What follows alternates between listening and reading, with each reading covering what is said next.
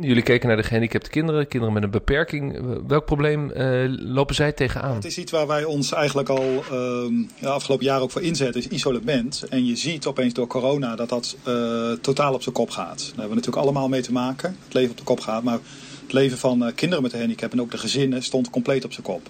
Dus van de een op de andere dag zijn ze, viel een heel groot deel van de zorg weg. Geen dagbesteding meer, geen school meer, begeleiders weg.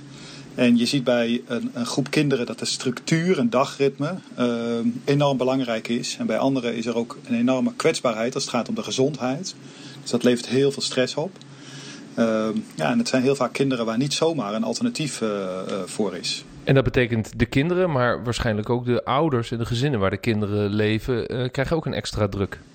Dus die, je ziet met name ouders die onder ook hele zware stress staan. Dus die moeten de zorg oppakken van, van, van de kinderen.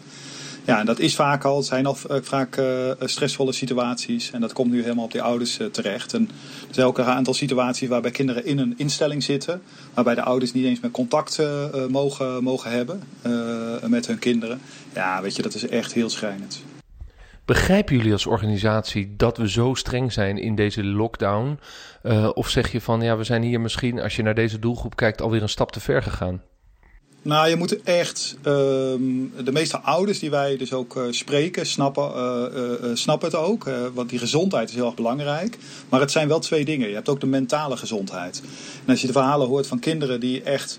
Weet je, die niet snappen. Als je een verstandelijke beperking hebt, helemaal niet snapt wat er, wat er gebeurt. Ook heel veel behoefte hebt aan fysiek, lichamelijk contact, omdat je niet kan praten.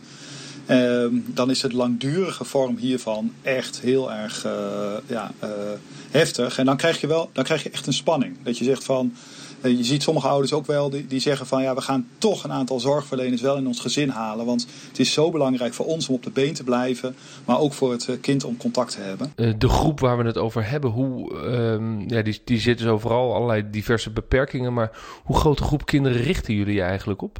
De totale groep van kinderen waar wij ons werk voor doen is tussen de 100 en 130.000 kinderen. En daarbinnen is, is er nu specifiek een groep, met name de ernstig meervoudig beperkte kinderen. En de kinderen met uh, uh, verstandelijke beperkingen, waar we nu zien dat de, de, nood heel erg hoog is. En daar richten we onze actie ook op.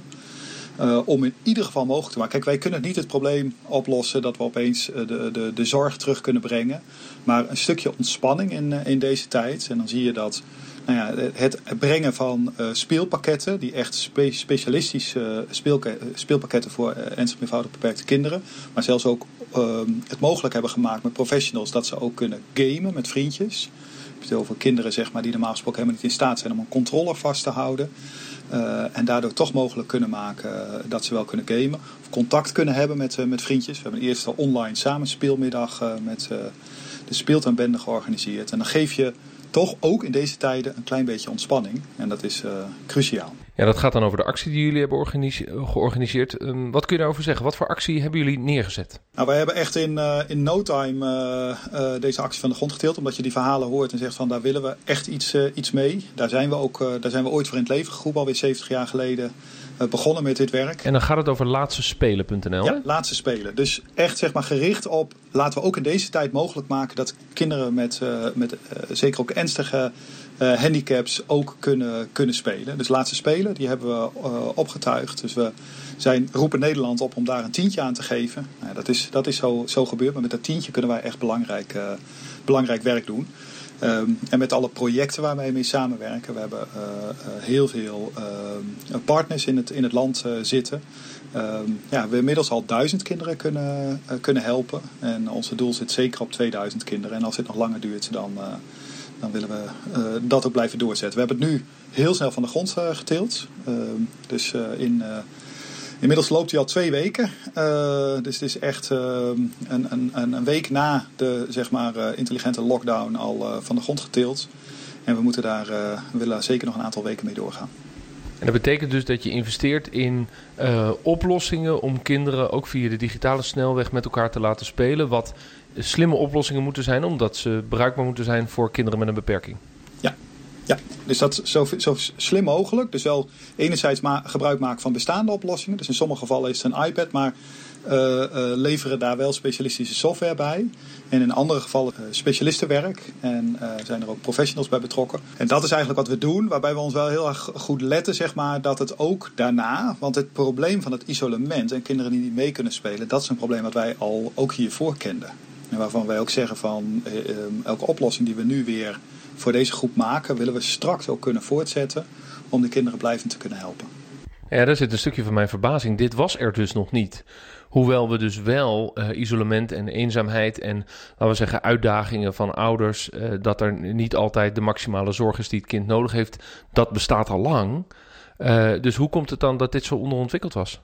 Ja, nou dat heeft dus ook wel te maken zeg maar, dat het uh, voor een deel het probleem niet bekend is. Uh, dus daar moet aandacht op, daar moet ook in geïnvesteerd worden. En je ziet nu echt in no time ook alle digitale middelen, maar dat zie je natuurlijk ook in het onderwijs gebeuren. Wat, wat er opeens in het onderwijs gebeurt is van fysiek zijn ze helemaal naar digitaal gegaan. En dat zien we ook in, in het werkveld met kinderen met een handicap.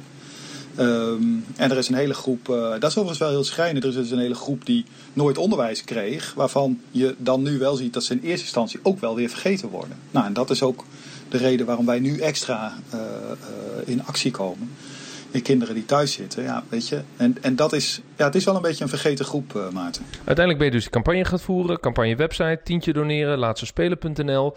Uh, maar dan komen er ook spots op de radio. Ja, dat is echt een, uh, een geweldig aanbod wat we hebben gekregen van Engie en, en BNR. Om de komende tijd in een, in een vrijgevallen deel een, een spot te kunnen uitzenden. Dus wij mogen de komende, volgens mij zijn het twee of drie weken, een, een groot aantal spots uitzenden. Waarbij we Nederland kunnen oproepen van, van doe mee. En dat is ook een campagne geweest, hè? Want er waren meerdere goede doelen die zich hebben ingeschreven. Ja. Uh, maar ja, uiteindelijk is er voor jullie gekozen. Ja, dus we, hebben, we zijn uh, uiteindelijk in de laatste loting is het, uh, is, het, is het lot op ons gevallen. Maar er waren totaal meer dan 70 goede doelen die zich hiervoor hebben aangemeld. En er zijn er twee gekozen. En daar zijn wij er één van. Dus daar zijn we ja, namens de gehandicapte kinderen ontzettend blij mee. En de energieleverancier Engie dus is degene die de spots beschikbaar stelt, begrijp ik hieruit? Ja, om niets. Dus we hoeven er niet voor te betalen. Dus dat is echt super. Het resultaat, want je zei al, we hebben ondertussen al duizend kinderen kunnen bereiken. Dat, dat klinkt mij in die korte tijd al, al heel veel. Nu kun je ook nog campagne gaan voeren. Wat, wat is het uh, resultaat waar je op hoopt, uh, laten we zeggen, de komende 1, anderhalve maand? Nou, we willen sowieso minimaal op 2000 kinderen uitkomen. Uh, en de, het, het fondswervingsdoel staat daarmee op 150.000 euro. En dan hebben we de ergste nood hebben we, uh, uh, kunnen ledigen. Maar goed, net zoals ehm, heel Nederland kijken wij natuurlijk ook van ja, hoe lang gaat dit nog duren? Ehm, en als het nog veel langer gaat duren, ja, dan zullen we ook met deze actie doorgaan.